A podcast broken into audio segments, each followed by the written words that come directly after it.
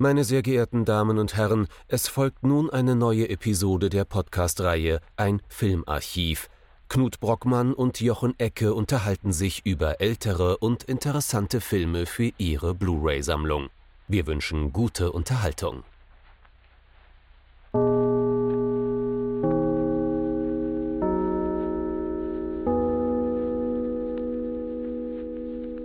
Hallo Knut. Hallo Jochen und hallo liebe Zuhörerinnen und Zuhörer zu einer neuen Folge von unserem Filmarchiv. Und ähm, heute wird es auf jeden Fall Englisch mit sehr viel deutschem Akzent. Ich bin begeistert davon, denn Jochen hat sich einen Film rausgesucht, der mit Udo Kier in der Hauptrolle ist. Was haben wir uns denn angeschaut? Yes, Otto. Indeed. Uh, es, es soll gehen um Andy Warhols Frankenstein oder Andy Warhols uh, Flash for Frankenstein uh, von uh, Paul Marcy, wie du schon gesagt hast, mit Udo Kier in einer der Hauptrollen. Wir reden über das Jahr 1973. Ja, und das Ganze gehört natürlich in, in, in, in Horror-Oktober oder den Schocktober. Ich glaube, Schocktober hat sich fast eher durchgesetzt mittlerweile. Wir sind uns unschlüssig. Ja, ist mir auch ehrlich gesagt egal. Ähm, wir gucken Horrorfilme. Ja. Beziehungsweise wir gucken Filme, die irgendwo sich im Genre des Horrors versuchen zu verorten oder auch nicht.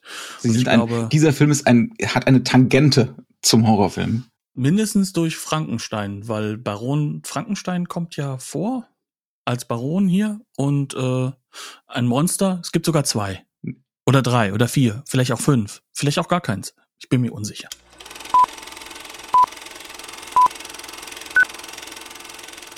Flash for Frankenstein. Nicht Frankenstein, das war letztes hm. Jahr, ähm, sondern Frankenstein oder Frankenstein, wie er selbst sagen würde. Mhm, mh. Ich weiß nicht, ob es wirklich sinnvoll ist, eine Handlungszusammenfassung hm. im klassischen Sinne zu machen. Doch, aber, aber, das wird ja vielleicht auch einer der Hauptpunkte unserer Diskussion werden. Ne? Genau, äh, ja, kann sein. Wir, wir werden mal schauen, denn der Film ist eigentlich relativ sorgfältig geplottet wenn man dann versucht, so eine Inhaltsangabe zu geben, dann könnte das auch ein ziemlich konventioneller Grusel-Slash-Horrorfilm aus den 70ern sein oder sogar von, ja, von früher. Hm. Jedenfalls, es geht natürlich um Baron Frankenstein, gespielt vom sehr jungen Udo Kier in einer seiner ersten Rollen. Ich glaube, es ist, es ist nicht seine allererste, aber eine sehr frühe Rolle. Ja, ja, es ist nicht seine allererste, genau. Ähm, der im Gegensatz zum Original Mary Shelley Frankenstein eigentlich die, die das diametral entgegengesetzte Ziel hat. Äh, bei Mary Shelleys Frankenstein weigert sich ja Baron Frankenstein seinem Monster, seinem männlichen Monster, ein weibliches Gegenpart zu schaffen. Er hat ja große Angst davor, dass diese neue Rasse in Anführungszeichen äh, die die Welt unterjochen könnte. Äh, dieser Baron Frankenstein schafft gleich zwei Monster von Anfang an ähm, aus Leichenteilen. Äh, und das sind dann ein Mann und eine Frau und die sollen eine ne neue Superrasse, eine neue serbische Superrasse erschaffen. ähm, die dann seinem Befehl untersteht. Das ist Plot 1. Er hat dann natürlich äh, den üblichen Gehilfen, das ist der Otto, habe jetzt gar nicht nachgeschaut. Von wem wird Otto denn gespielt? Äh, der beste oh, Schauspieler. Arno Jürging. Arno Jürging, eindeutig der beste Schauspieler des Films. Es gibt dann noch ähm, Plot Nummer zwei, den, den B-Plot, denn der gute Herr Frankenstein hat in diesem Film überraschenderweise eine Ehefrau. Das kommt ja eher selten vor bei Frankenstein-Verfilmungen.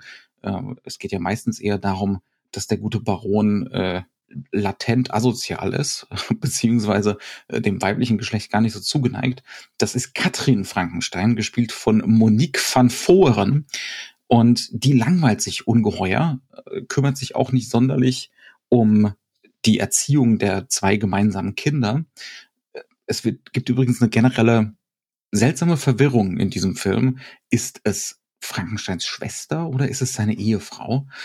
ähm, ne, das wird gerne, beides. Das wird gerne mal, äh, es, es wechselt ständig mal so hin und her. Jedenfalls, ähm, sie langweilt sich fürchterlich, weil ihr Mann immer nur im Labor ist und dem, dementsprechend lacht sie sich einen Bauern äh, als, äh, als Gespielen an. als Boy-Toy sozusagen. Das ist Plot Nummer zwei. Und wie kommen diese beiden Plots zusammen? Das Boy-Toy, ähm, das ist Joe D'Alessandro, ne? Da komme ich jetzt nicht durcheinander.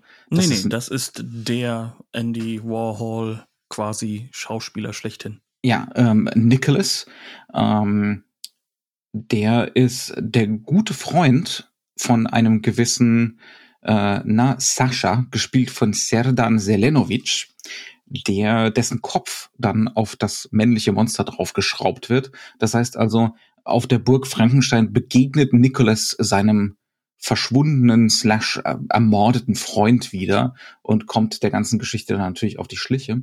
Und dann könnte man sagen, es gibt noch einen Plot Nummer drei und das ist der Kinderplot. Wir haben die beiden vernachlässigten Kinder von Katrin Frankenstein und Baron Frankenstein, ähm, die in bester Adams Family Manier Puppen köpfen und äh, selber schon eine distinguierte Karriere als verrückte WissenschaftlerInnen anstreben. Habe ich das adäquat zusammengefasst, Knut? Genau, also sie sind so ein bisschen die Spiegelbilder von ihren Eltern, äh, mhm. nur auf elf. Nur gedreht, schlimmer.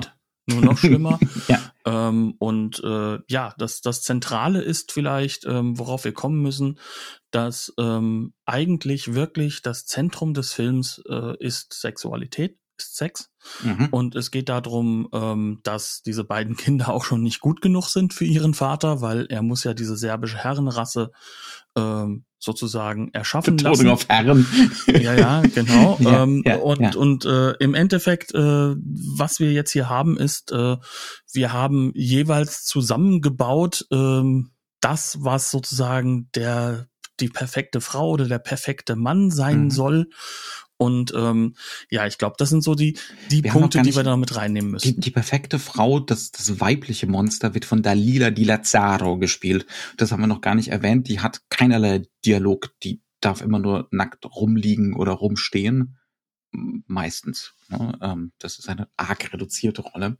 Ähm, ich habe jetzt vorhin gesagt, das könnte man auch ne, als völlig konventionellen Frankenstein-Stoff verfilmen, weil es dann natürlich darum geht, dass äh, Joe D'Alessandro diese schlimmen Machenschaften des Barons aufdeckt und äh, am Ende, und das ist wirklich kein Plotfilm, also es macht sich, muss sich keiner Sorgen machen um irgendwelche schlimmen Spoiler und Spielverderber und dergleichen. ähm, am Ende natürlich äh, den, äh, den Baron unschädlich macht ne? ähm, und seinen seinen armen Freund, der da zum Monster fabriziert wurde, erlöst. Das, das könnte jetzt auch auf dem Papier so eine Frankenstein-Variation von Hammer sein. Ne? Irgend sowas aus den 70ern, äh, wo sich dann die Leute mehr ausziehen als Ende der 50er noch. Aber ansonsten, es könnte so ein plotbasierter Film sein. Ne? Ist es aber überhaupt nicht. Und das, das kriegen wir eigentlich schon mit oder sollten wir schon mitkriegen, weil auf dem Plakat Andy Warhols Frankenstein oder Andy Warhols vielleicht für Frankenstein draufsteht. Wir müssen ein bisschen Hintergrund liefern, ne, um das so ein bisschen einzubetten. Äh, ja, Andy Warhol kennt keine Sau. Also der, von denen hat bestimmt noch niemand gehört.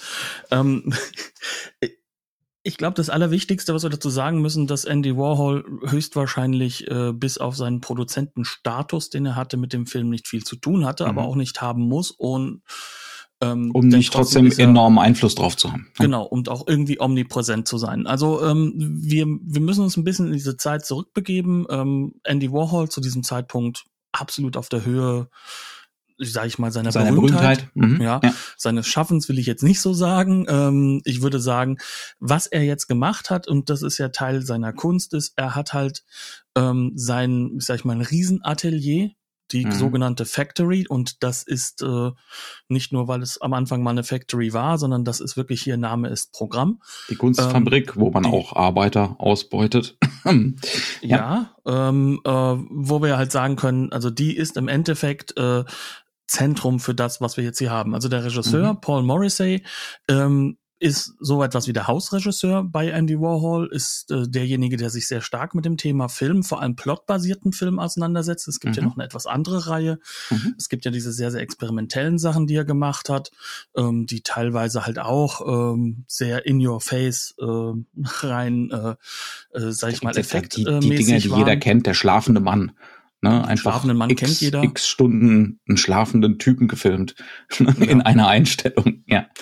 Oder halt eben äh, eine ganze Reihe, wo er halt einfach die teilweise berühmte, teilweise nicht berühmte Leute für drei Minuten, so lange wie halt eben so eine Kamera war, auf, einen, auf, auf ein Sofa gesetzt hat und dann schwarz-weiß aufgenommen wurde, was die denn da so machen. Ne? Hm. Also alleine da sitzend, ohne irgendwelche Anforderungen, einfach nur sehr harsch mhm. ausgeleuchtet. Also da, da sind sehr experimentelle Sachen dabei, aber eben Morrissey ist halt eher so, sag ich mal, plotbasiert auch unterwegs. Und ähm, der macht sehr viele Filme in dem Bereich und ist so etwas wie die rechte Hand von Andy Warhol. Ähm, sorgt zum Beispiel dafür, dass nur noch produktive Leute in der Factory halt auch ein- und ausgehen dürfen und wohnen dürfen. Ähm, aber das ist halt, glaube ich, so das Allerwichtigste es geht hier nicht um den Künstler Andy Warhol, sondern um dieses hm, kleine Universum, was er um sich herum gebildet mhm. hat, an Künstlern, an dieser, ähm, sag ich mal, an gewissen Themen orientierten ähm, Kunstrichtung. Da ist es relativ egal, ist es jetzt irgendwie der Siebdruck, das wäre dann Warhol selbst, ist es Film, ist es äh, mhm. Happening-Kunst. Mhm. Ähm, und wenn man, wenn man Paul Morrissey glaubt, ist es natürlich auch so, er war der große Künstler. Das sagt, glaube ich, Warhol, jeder einzelne Künstler dort. Nicht Warhol, der war ja nur an Geld interessiert. Aber auf jeden Fall, ne? Das hat einen enormen Einfluss darauf, auf wie man sich eventuell mit diesem Film auseinandersetzen sollte oder was man so als, als Rahmung mitnehmen sollte. Und da wird es dann halt auch wichtig, sich so anzuschauen, okay, was ist denn der Rahmen von der Factory? Mhm. Und das ist natürlich, äh, Kunst ist jetzt seriell herstellbar, ist auch was etwas Serielles, ähm, ist stark im Pop halt auch mit ähm, sozusagen verankert. Mhm. Und wenn wir jetzt dann alleine aus diesen zwei Mini-Schlaglichtern kann man natürlich es geht das Wort um das Gemachtsein, das Reproduzierte an der Kunst. Es geht ne, um, um die Frage. Die Wiederholung. Die Wiederholung. Äh, es geht um die Frage, was ist denn die Rolle des Künstlers überhaupt noch ne, in so einem ist, Rahmen? Ist ähm, aber auch ähm, die Kunst überhaupt etwas, was unbedingt ähm, groß sein muss? Ne? Oder mhm. ist es halt am Ende des Tages nichts anderes als, ja, paar Dosen mit Tomaten? Ne? Mhm. Oder, Oder ein Comic-Panel aus irgendeinem obskuren ne, Weltkrieg 2 Comic aus den 50er Jahren Dass man aber über Jahre und leicht verändert. Ja, genau, ja, über Jahre ja. hinweg immer wieder neu seriell verändert. Ähm, das heißt also, wir, wir haben es hier mit Fragestellungen zu tun, die sind durchaus, ähm, ich nenne es jetzt mal Avantgarde. Das heißt also, mhm. sie versuchen sich mit dem Kunstbegriff auf eine radikale Art und Weise neu zu äh, mhm. verfassen. Damit geht, ist er nicht alleine. Es geht aber auch ne, dann im gleichen Zug darum, die Moderne so zu transzendieren schon. Ne? Die Moderne eigentlich hinter sich zu lassen, weil die Moderne immer noch so diese Idee hatte vom singulären Genie, Ne? Äh, die Moderne hatte so einen ganz starken Bezug auf den Individualismus, hatte so eine Ernsthaftigkeit, hatte so eine Ernsthaftigkeit, ne? Ähm, und äh, all das wird in der Factory natürlich äh, zu einem gewissen Grad in Frage gestellt. Ne? Persönlichen Narzissmus vieler der AkteurInnen jetzt mal anhingestellt anheimgestellt. Also, ne, das, also ich glaube, äh, ohne Narzissmus hast du gar keinen Zugang gehabt. Ja, also du ja. musstest schon auch sehr von dir überzeugt sein. Oder dahingestellt muss es halt, verdammte Hacke. Äh, nicht gut geschlafen heute, tut, tut mir furchtbar leid. Ähm, jedenfalls, ne, das sind alles so Faktoren, die sollte man vielleicht mitdenken ähm, bei diesem Film. Und wir haben uns jetzt eigentlich so im Vorgespräch gedacht, es gibt so drei, vier Arten, wie man sich, es gibt mit Sicherheit noch mehr Arten, wie man sich diesem Film nähern kann. Aber das sind vielleicht die drei, vier, die ganz sinnvoll wären für unsere Herangehensweise. Nummer eins wäre sowas, ist es okay, wenn ich schon damit loslege? Hau rein. Ja. Ähm, Nummer ich eins. gerne zu. Nummer eins wäre sowas wie die klassische ideologische Lesweise. Da gehen wir jetzt einfach mal davon aus, das ist ein Film, der will ernst genommen werden, der will auch als äh, Verwendung von Gothic ernst genommen werden. Ne? Gothic als äh, Subversion, als eine Art und Weise, zum Beispiel über Machtstrukturen zu sprechen und über Geschlechterbilder zu sprechen, etc. pp. Und äh, ja, wo, wo landen wir da, wenn wir den Film so betrachten? Also wenn wir den Film ernst nehmen, als wäre es so ein als, ne, also, als würde er sich selbst ernst nehmen. Ja, die da oben, da landen wir. Die mhm. da oben. Die, da landen wir bei die da oben, genau. genau. Ne, also, ähm, ja ganz klassisch gesagt, ähm, der Baron und die Baroness, die tun die ganze Zeit so, als ob sie allem überlegen sind, als ob sie die intellektuellen und gleichzeitig aber auch die moralischen Verfechter sind. Aber wenn man mal hinters und Türchen Ästhetizisten, guckt, ne? Ästhetizisten, Ästhetizisten ja. genau. Ähm, ähm, Im Hintergrund immer irgendwelches modernistisches Zeug, das, das spricht natürlich auch Bände, ne? Zitate von Klimt-Gemälden, irgendwelche Salome-Gemälde bei ihr im Hintergrund, ne? Es ist alles voll mit Kunst und es ist alles so Kunst von Jahrhundertwende bis 20er, 30er Jahre aufwärts, so um den Dreh. Ne? Bis auf halt eben, was halt auch da so ist, so, so, ich sag mal so, äh, du weißt, was ich meine? Ja, ja. Ne? Donkeys are Aliens, um es mal so wieder zu formulieren. Ne? Ähm, äh, also wir haben, wir haben halt natürlich auch sehr viel, ähm, sag ich mal, griechische Statuen, griechisch-römische Nacktheit, ja. mhm. die noch ja. da noch rumsteht. Ähm, aber das Zentrale ist halt, man ist distinguiert, mhm. man sitzt an einem riesigen Tisch und lässt sich äh, äh, sozusagen bedienen, aber mhm. weiß halt auch genau, wann genug genug ist. Solche mhm. Dinge, ne?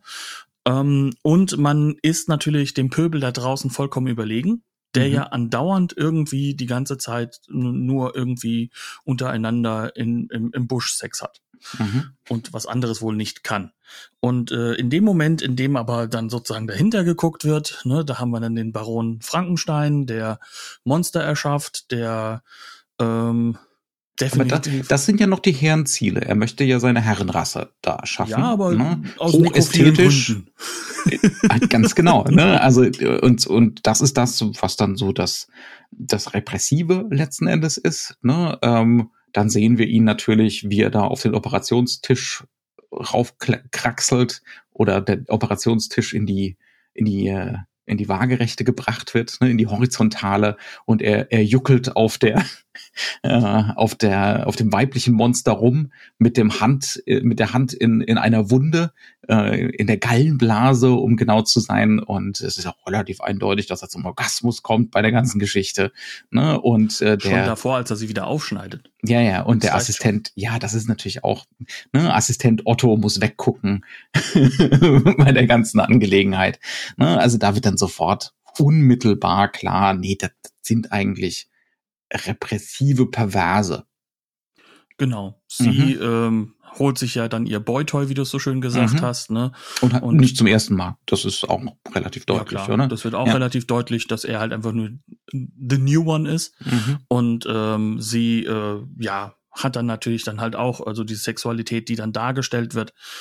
Übrigens, äh, dass der Film als Pornografie in den USA gilt, äh, ist aus, aus, aus europäischer Sicht es, mit einem milden gibt Lächeln. einmal kurz äh, einen halb irrigierten Penis zu sehen, also von daher. Äh. Ja, close enough. Aber ja. ähm, in, in beiden Fällen, ne, dann, dann entstehen relativ deutlich so Parallelismen, ähm, was, was, der, was der Baron da betreibt mit seinen Leichen. Äh, das ist natürlich Fetischismus.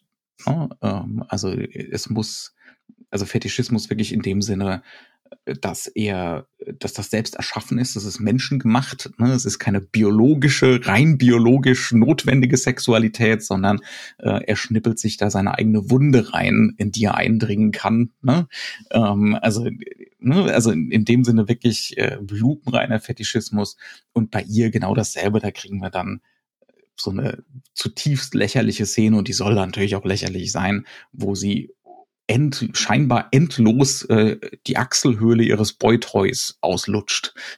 Schlürft im wahrsten Sinne. Schlürft, ganz ja. genau. Ne? Und, und ja. Äh, ja, also ähm, und sie ist sich dessen wahrscheinlich sogar gewahr, dass äh, immer mal wieder jemand zugucken kann mhm. und wenn es halt die Kinder sind, ist auch egal. Mhm. Also im, im Kern ist es so, ähm, wir haben dann natürlich dieses so dieses aufgelöste, die da oben, das sind ja die schlimmsten, mhm. ne?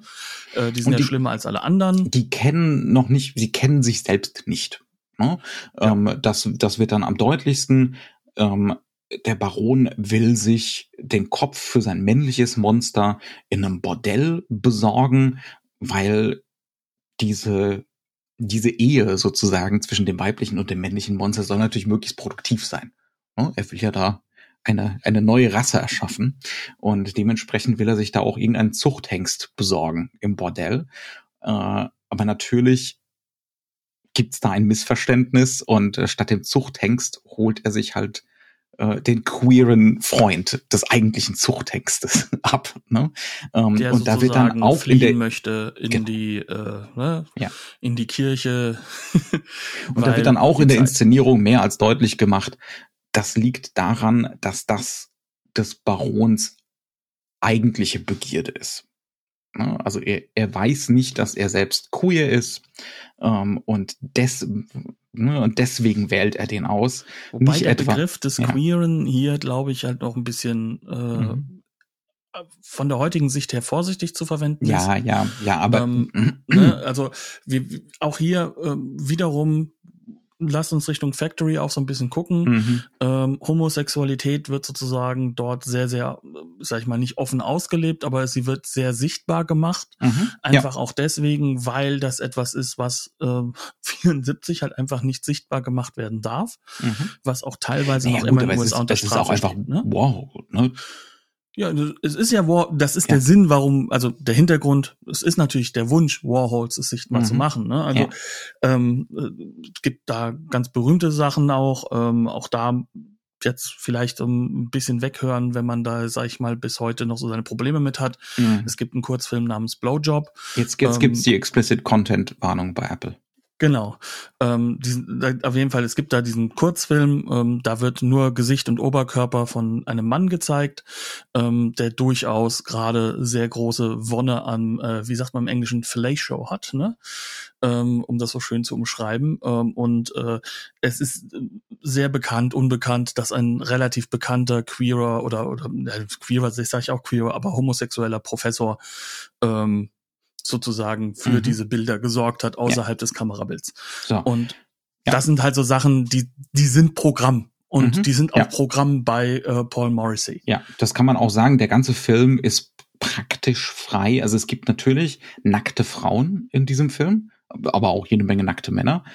Aber der, der Blick auf diese nackten Frauen ist eigentlich zu keinem Zeitpunkt das, was man so gemeinhin den männlichen Blick nennt. Ne? Also es ist, Fast. Ja, ein bisschen halt. Also es ist halt irgendwo zwischendrin. Also das mhm. ist, also was man halt merkt, ist, dieser Film will das nicht als die große ja. äh, Attraktion sehen. Es sind Und, nicht, äh, also wenn man das jetzt vergleicht mit äh, so Hammer-Nackedei-Geschichten aus den 19, 1970ern, da ist halt offensichtlich, dass das der, der cis-hetero männliche Blick ist. Gar keine ja, Frage. Ja, oder verweisen wir mal einfach nur auf ähm, die 70er Jahre und, und den, den, den deutschen aufkommenden sogenannten Aufklärungsfilm. Mhm. Ähm, mhm. wo das ja auch glasklar ist. Also diese ja. Art ist es nicht. Mhm. Ähm, sondern was hier halt sehr, sehr stark ist, ist halt einfach, ähm, dass, dass es teilweise schon äh, eine gewisse Form von, von, von, von mechanischer Langeweile ist. Ne? Also drücken ja. wir so aus. Ja. Und, ja. und das ist durchaus halt auch gewollt äh, in diesem Film. Und, und wir kommen jetzt ja an einen Punkt, an dem wir sagen können, worüber wir jetzt ja schon reden die ganze Zeit ist. Wenn man den Film guckt, ist diese Lesart, die wir hier gerade präsentieren, Null. Äh, lächerlich. Ja, sie ist nichtig. Weil einfach, ähm, sobald wir, ähm, sag ich mal, unser formalistisches Element mit einbringen, bricht es in sich zusammen, mhm. dieses Bild. Mhm. Ähm, und das hängt natürlich zum einen damit zusammen, aber halt auch damit, ähm, dass der ganze Film, sag mal, sowas von klar deutlich macht, dass er eben nicht ernst genommen werden will. Mhm. Dass er nicht will, dass wir hier äh, denken, das ist ein echter Horrorfilm, das ist eine mhm. echte Gothic-Story. Das ist eine echte Gothic-Sache, wo tatsächlich so als Schmuggelware das Anti-Autoritäre und die Gender-Geschichte und das Unbehagen an normativen Geschlechterrollen irgendwie transportiert wird. Nö. Nee, Nö. ganz und gar nicht. Na, und, aber viel schlimmer. Aber ja? ich würde schon sagen, es ist eingebaut, dass ein 68er Publikum den Film so mitnehmen kann. Als anti-autoritär. Also oder, oder halt eben am Anfang noch denkt, dass sie damit durchkommen und während des mhm. Films dann merken, sie schaffen es nicht mehr. Mhm. Also dieser Film, ähm, und das ist auch, auch etwas, wo, wo wir, glaube ich, eine Unterscheidung haben zu dem anderen Kino. Also wir können schon sagen, dass er die Bereiche Trash und Camp nicht nur streift äh, in seiner Art und Weise. es ist äh, ein, ein, ein, ein schreiendes, lautes Etwas. Mhm. Ähm, dass er trotzdem mit den meisten Filmen, die in dieser Zeit, und da gibt es ja einige, nicht viel zu tun hat, äh, auch nicht mit dem klassischen Underground-Film, der zu dem Zeitpunkt da ist, weil er sein Publikum an dieser Stelle nicht mag und dem Publikum auch glasklar sagt, wen er nicht im Kino sehen will. Mhm. Also da ist er sehr avantgardistisch, mhm. sagen wir es mal so. Also er schließt Publikum aus. Mhm. Ähm, und das, das ist alles an diesen Stellen sehr, sehr stark angelegt. An diesen Stellen, wo es dann halt darum geht, dass halt eben ähm, solche Türen aufgemacht, aber dann gleich die auch wieder von der Nase verschlossen werden, wenn es nämlich ums Anti-Autoritäre geht, weil das Anti-Autoritäre führt nur ins Chaos und macht es nur noch schlimmer. Mhm. Ne? Also zu Deutsch, ähm, das, was eigentlich sozusagen die, die Lesart gegen Papas Kino ist, in Klammern Modernismus. Den Modernismus, plus, ja plus aber halt auch jetzt die, die Genre-Antwort. Der mhm. Film ist in Italien gedreht, da passt mhm. das ja auch ganz, ganz gut hin. Einem Kameramann, der dann danach noch diverse Genre-Klassiker, auch Giallo gemacht hat. Ne? Profondo Rosso ist zum Beispiel Luigi genau. Kuhweiler heißt er. Ja. Genau. Ähm, und, und das sind also sozusagen, der knallt uns das dann wieder vor der Nase zu. Mhm. Und du musst damit leben, dass du eigentlich als derjenige, der Papas Kino jetzt gerade schon mhm. schrecklich findet, und das neue Papas Kino ist schon das alte gegen Papas Kino, ne? 73, ähm, du, du meinst sozusagen, das ist jetzt hier schon die, auch die Ablehnung der neuen Wellen. Ne? Genau, also wir, ja. wir fangen jetzt schon wieder an, das ist jetzt auch schon viel zu alt. Also das Tempo wird ja immer schlimmer, in Anführungszeichen, ja, ja. immer mehr. Mhm. Ähm, aber der haut auch da diese Tür zu. Also er erlaubt es dir nicht, jetzt eigentlich dich innerhalb deiner Gruppe ähm, selbst im Kino so zu inszenieren. Mhm. Dass du sozusagen jetzt zu den Großen da gehörst, die es jetzt ja, die jetzt wirklich alle Grenzen übergehen. Also das heißt, ähm, wenn wir schon von Udo Kier sprechen, ne, ähm, wir hatten ja vor ein paar Jahren Hexen bis aufs Blut gequält mhm. im Programm, auch im Horror-Oktober genau diesen Publikum, das in diesen Film reingeht, um da sozusagen seine seine klassischen äh, Chancen, das, um durch, durch die Transgression, genau ne, eine Transgression ähm, ja, ja. wirklich als auch sich selbst zu inszenieren als transgressiv gehend. Mhm. Ähm, und deswegen anti-autoritär, deswegen progressiv, ja. Genau, und den knallt er diese Tür wieder zu. Ne? Mhm. Zwei, drei Jahre später sind das schon. Aber er gehört deswegen natürlich, also er, er schließt sein Publikum aus. Und das ist so ein Gestus, der kommt aus diesem Avantgardistischen der Pop Art. Ne? Ich, wir übernehmen Pop, aber nur minimal. Also ich, ich stimme dir dazu, dass er das will, aber ich würde minimal dagegen halten, der Film war recht erfolgreich im Bahnhofskino. Ja klar, der schafft's nicht. Also äh, ich bin, äh, äh, wie wir im Vorgespräch haben, äh, glaube ich auch nicht, dass der Film wirklich auf allen Ebenen funktioniert. Mhm. Und ich glaube, dass er außerhalb seiner Zeit äh, für viele Menschen auch gar nicht funktioniert. Und viele mhm. Menschen heißt für mich. Ähm, so zum Thema Egozentrismus. Ähm, aber ähm, der, der Faktor ist, das ist in dem Film eingeschrieben. Mhm. Und das mhm. ist auch schon eingeschrieben durch äh, auch das Schauspiel. Und das mhm. haben wir ja, glaube ich, auch noch gar nicht besprochen. Mhm. Und da kommen wir, glaube ich, halt auch schon so ein bisschen in diese nächste Lesart mit hinein, mhm. oder? Ich würde ich würde aber noch eine ganz kurz dazwischen schieben. Nummer zwei, das ist die ziemlich reaktionäre Möglichkeit, den Film zu betrachten. Also den Film als etwas Reaktionäres zu betrachten. Weil in dem Film auch, und das ist ja auch was, was Paul Morrissey, damit kokettiert er immer gerne mal in Interviews, dass er ja eigentlich konservativ ist. ähm, und da, da ist tatsächlich auch ein bisschen was drin in dem Film. Ne? Also selbst wenn dann das Patriarchat abgeschafft ist, also wenn der Baron tot ist, es kommt ja nur, es kommen ja nur die noch schlimmeren Kinder nach. Zum einen. Die Jugend ist immer schlimm, ja. Und erste ähm, reaktionäre Pose. Es ist, es ist in dem Film auch konstant sowas, ein Unbehagen an dieser sexuellen Befreiung eingeschrieben und durchaus auch ein Unbehagen an der queeren, an der sexuellen Befreiung. Ne? Ähm, das ist ja ständig drin. Es ist ja eigentlich alles Fetischismus und alles kaputt.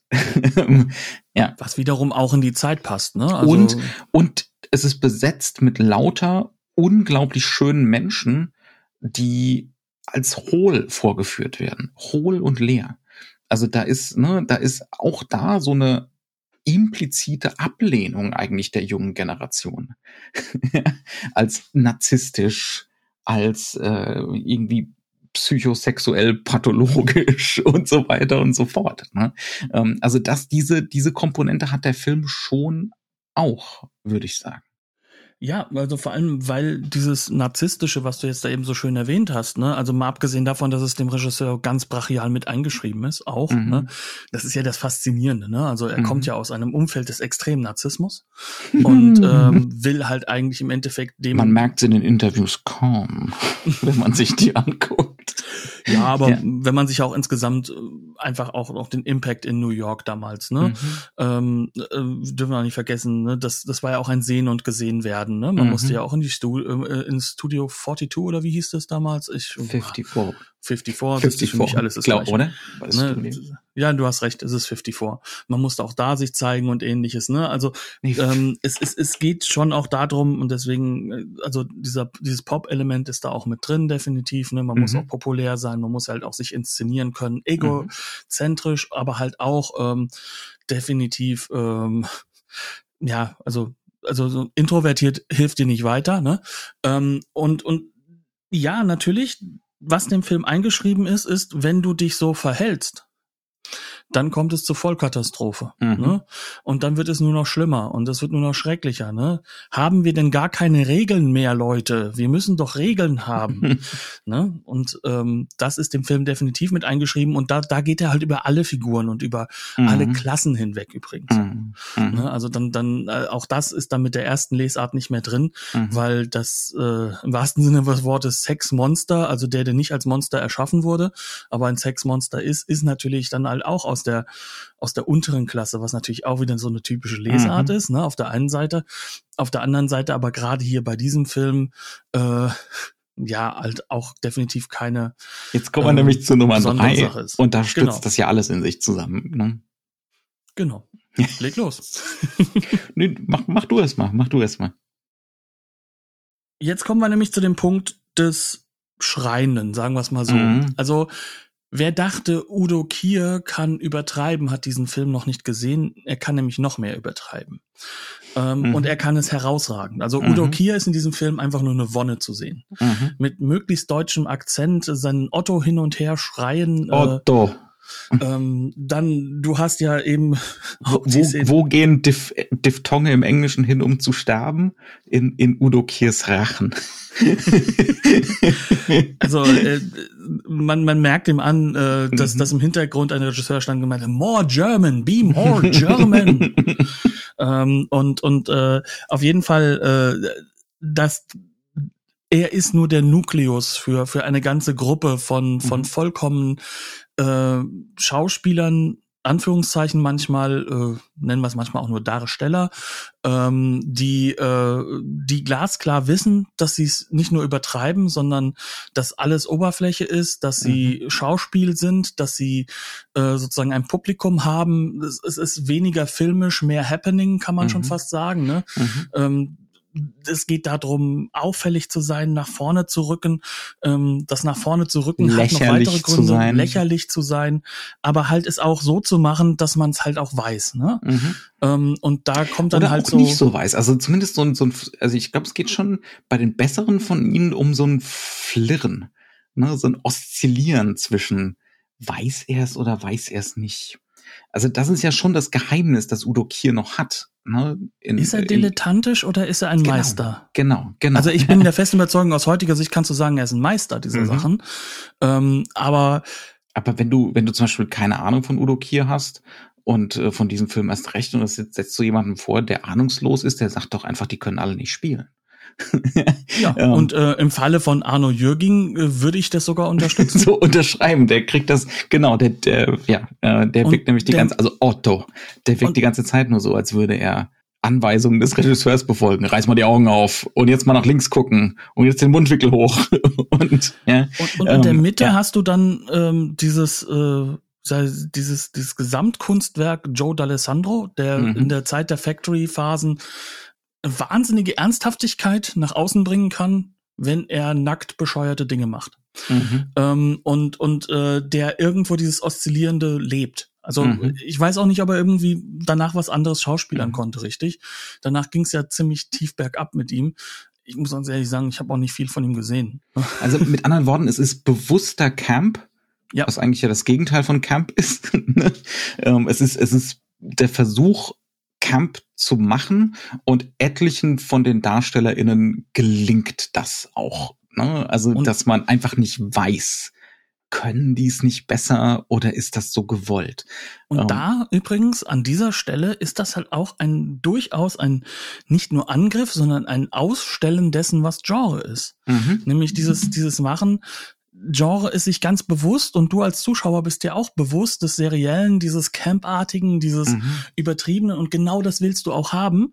Und wir liefern es dir nicht auf elf, auf zwölf, sondern wir liefern dir das äh, einfach in voller Lautstärke ja. eines einer, eines riesigen Stadions. Mhm. Mhm. Ne?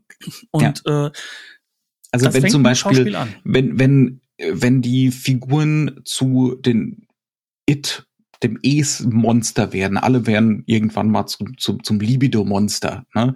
Ähm, auch die wird, Kinder. Auch die Kinder. Das wird dann auch bei Otto, bei Otto wird's am deutlichsten. Ne? Da hat er dann die Regieanweisung, ähm, lass die Zunge raushängen und mach so die ganze Zeit über. Ja, also es ist wirklich, es ist so, es ist völlig durch, komplett durch und viel zu viel. Bei manchen sorgt das dann für einen schönen Effekt, ne, weil die irgendwie diese Aura haben, dass man es eben nicht komplett durchschaut. Äh, bei Otto ist es klar. Ähm, also mit anderen Worten, wir haben ein Schauspiel, eine Darstellungsform in diesem Film, äh, die im Prinzip dazu führt, dass man die ganze Zeit vermittelt bekommt, nichts, wir nehmen nichts ernst. Und das hat das Nichts. Publikum übrigens damals mitgenommen. Es wurde viel gelacht. Ja. Das ja. hast du ja schön selbst ja, gesagt. Ich konnte bei dem Film nicht so viel lachen.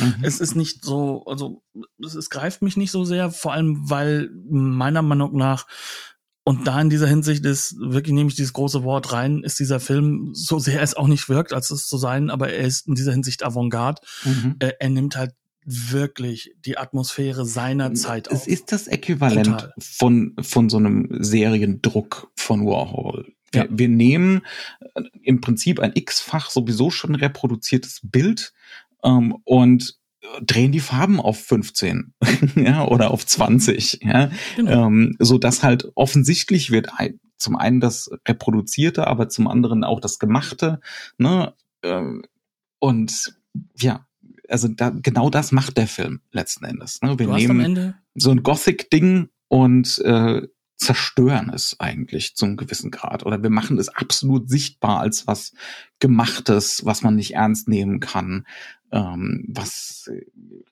was im Prinzip nur aus dem Immergleichen besteht und so weiter und so fort. Klopft hier leise die Postmoderne an die Tür? Nein, nur leise. Tritt sie, ein. sie tritt sie ein, ganz genau. ja.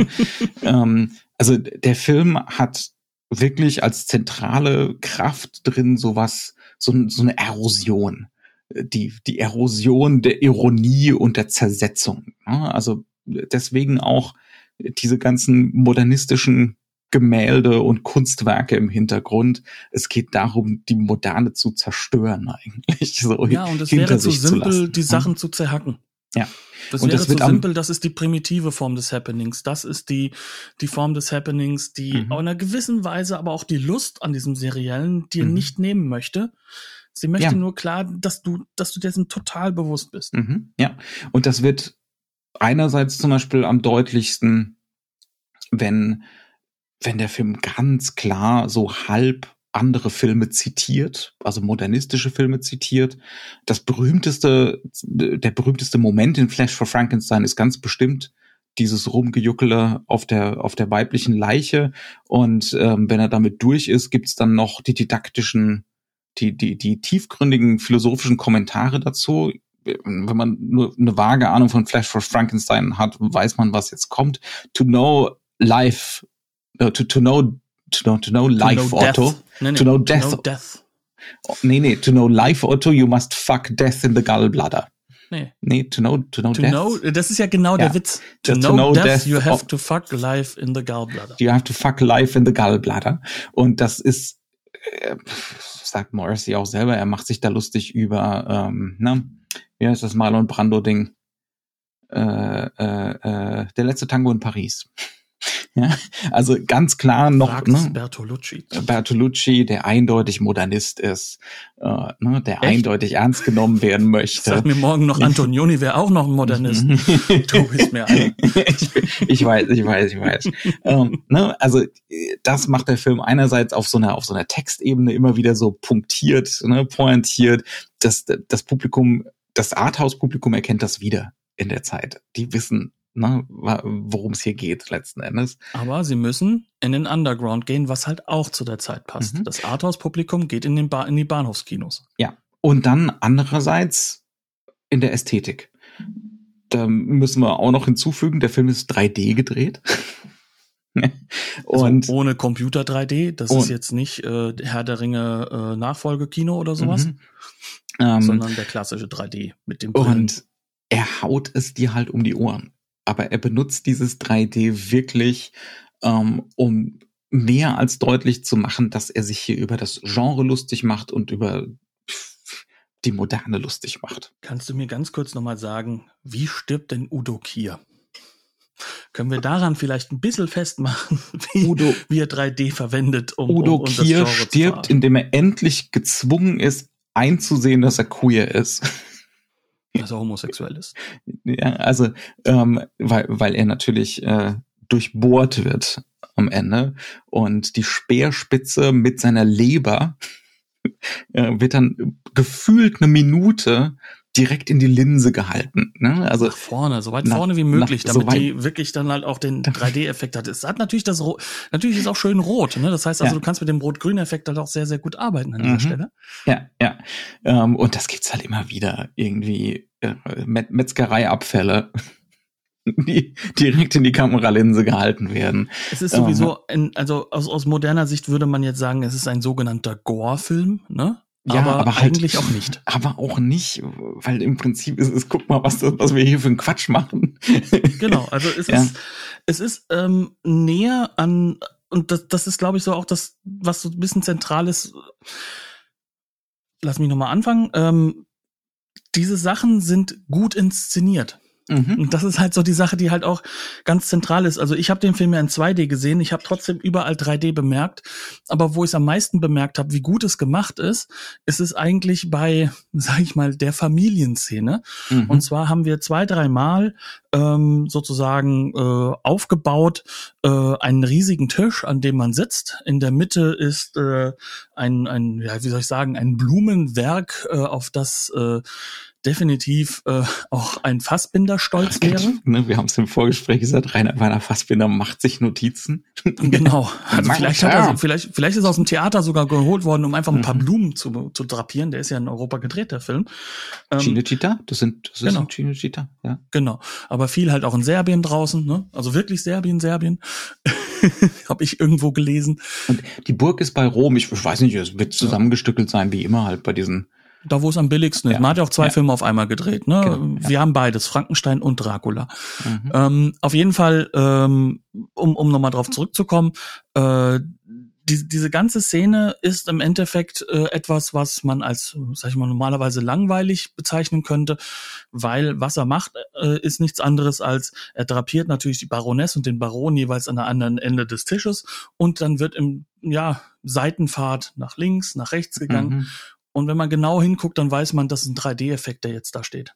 Mhm. Also das heißt, also gerade so diese Pflanze, aber Total. auch das Kind, das vorne sitzt, die werden mhm. nach vorne gedrückt. Es ist alles auf diesen 3D-Effekt mhm. hinaus gedreht.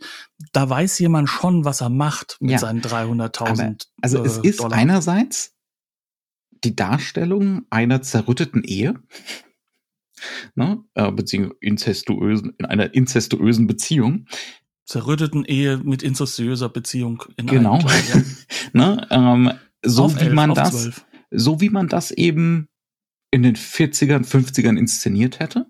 Oder auch ja, im modernistischen oder, Kino. Ja. Wir haben repressive Wandgrauheit im Hintergrund. Das Die das Ganze so einflachen. Ne? Ja. Einflachen. Wir haben in der Mitte äh, eine, ich weiß nicht mehr, was es für eine Reproduktion ist. Es ist, glaube ich, von einem griechischen, äh, äh, von, von einer griechischen ähm, Steht ähm, eine Statue rum, Statue, glaub, ja, ja, natürlich Äh, nackig und der Penis ist natürlich genau in der Mitte vom Bild. Ne? Mhm. Das muss ja sein. Mhm. Ähm, und, und ragt, glaube ich, halt auch über das Mädchen drüber. Ne? Mhm. Ich glaube, das Mädchen ist das vorne sitzt. Ich bin mir nicht sicher. Ich bin mir auch aber nicht mehr ganz sicher. Auf jeden Fall, auf jeden Fall ist es halt eben faktisch so, das ganze streng, strenger Antonioni. Mhm. So ein bisschen, ne? Ja, aber halt zu viel. Es ist so viel, dass es halt schon fast wieder nackte Kanone ist.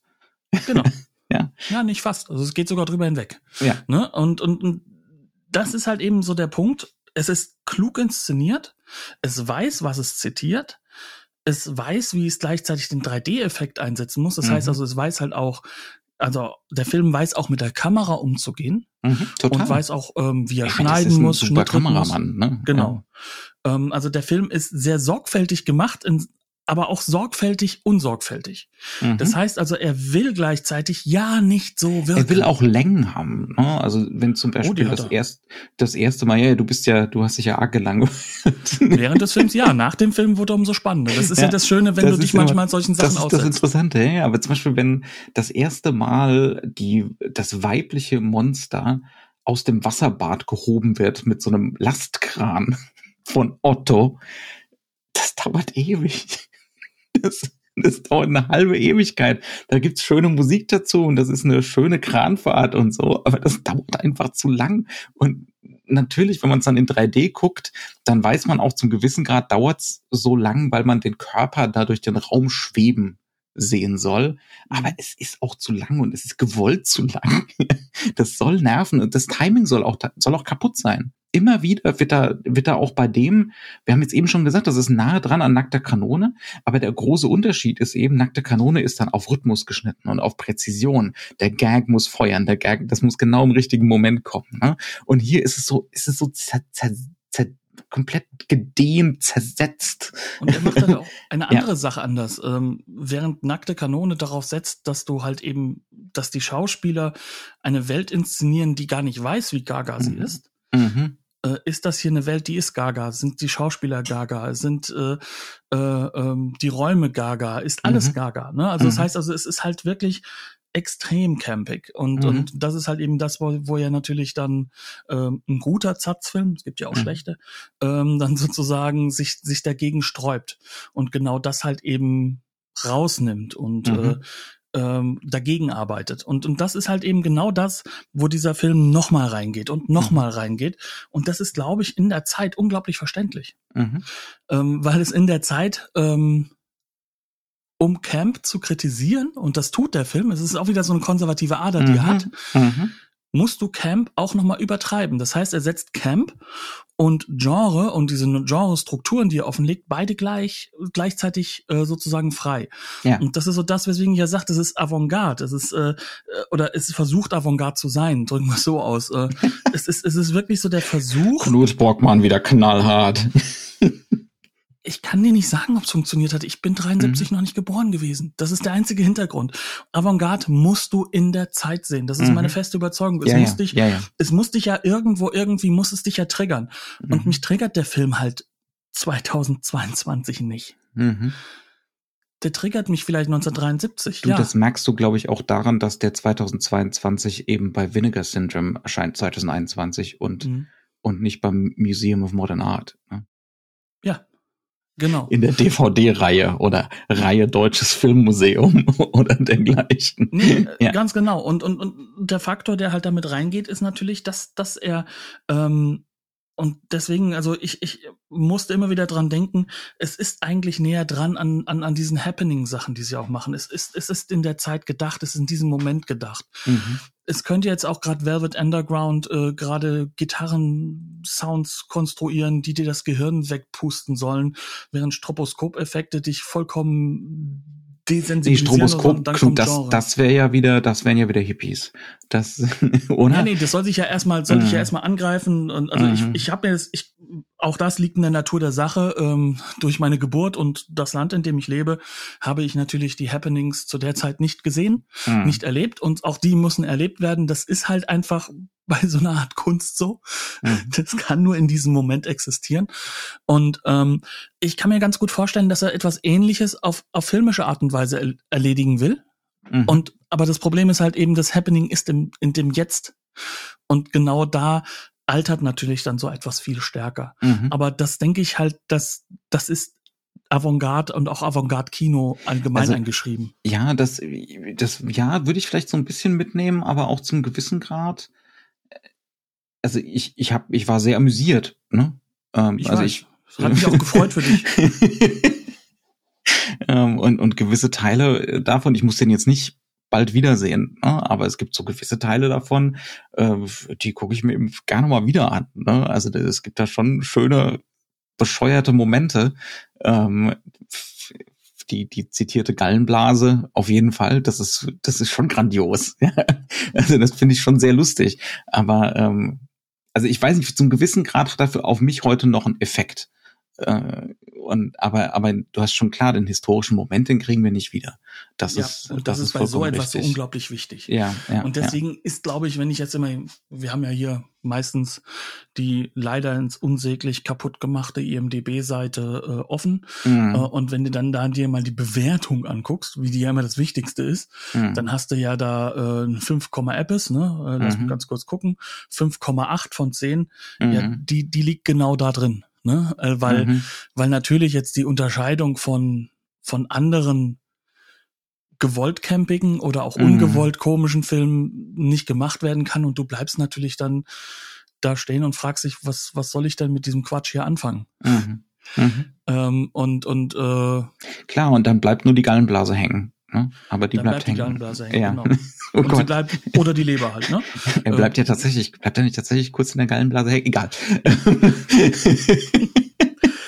Äh, nee, das ist Otto. ähm, Otto will's ja dann auch äh, reproduzieren und kriegt's nicht hin. Ne? ja, dann, Ähm, dann wird dann halt gleich äh, der komplette Innenkörper geleert. Ja, ja. Auch das ist äh, in der Zeit wahrscheinlich ist das ganz krass, gerade mit 3D-Effekt. Mhm. Ähm, aus heutiger Sicht würde man jetzt so sagen, ne, da sind wir ja auch etwas anders gestellt. Also ganz ehrlich, wenn ihr da diese Innereien entgegenragen in die Linse, das war doch damals schon lächerlich. Das, Natürlich war das lächerlich, aber es war äh, äh, trotzdem konntest du wie wir es am, am, du konntest es als, als irgendwie transgressiv wahrnehmen. du konntest das ja. für dich darunter speichern. Also ich war jetzt immer ganz transgressiv. ja. Dabei ging es eigentlich um nichts anderes an, als darum, diese Transgression transgressiv zu behandeln.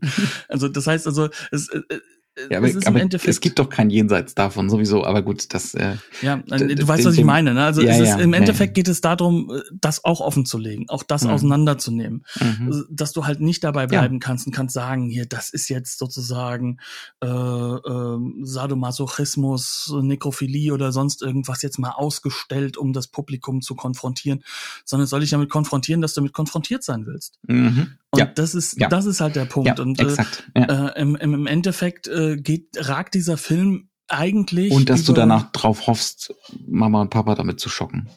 Ja, jetzt, äh, ja genau, und jetzt Mhm. sollst, sollst du merken, dass du deine Peers eigentlich schocken musst schon, Mhm. weil die auch Mhm. Mama und Papa sind, je, Mhm. egal wie jung sie sind.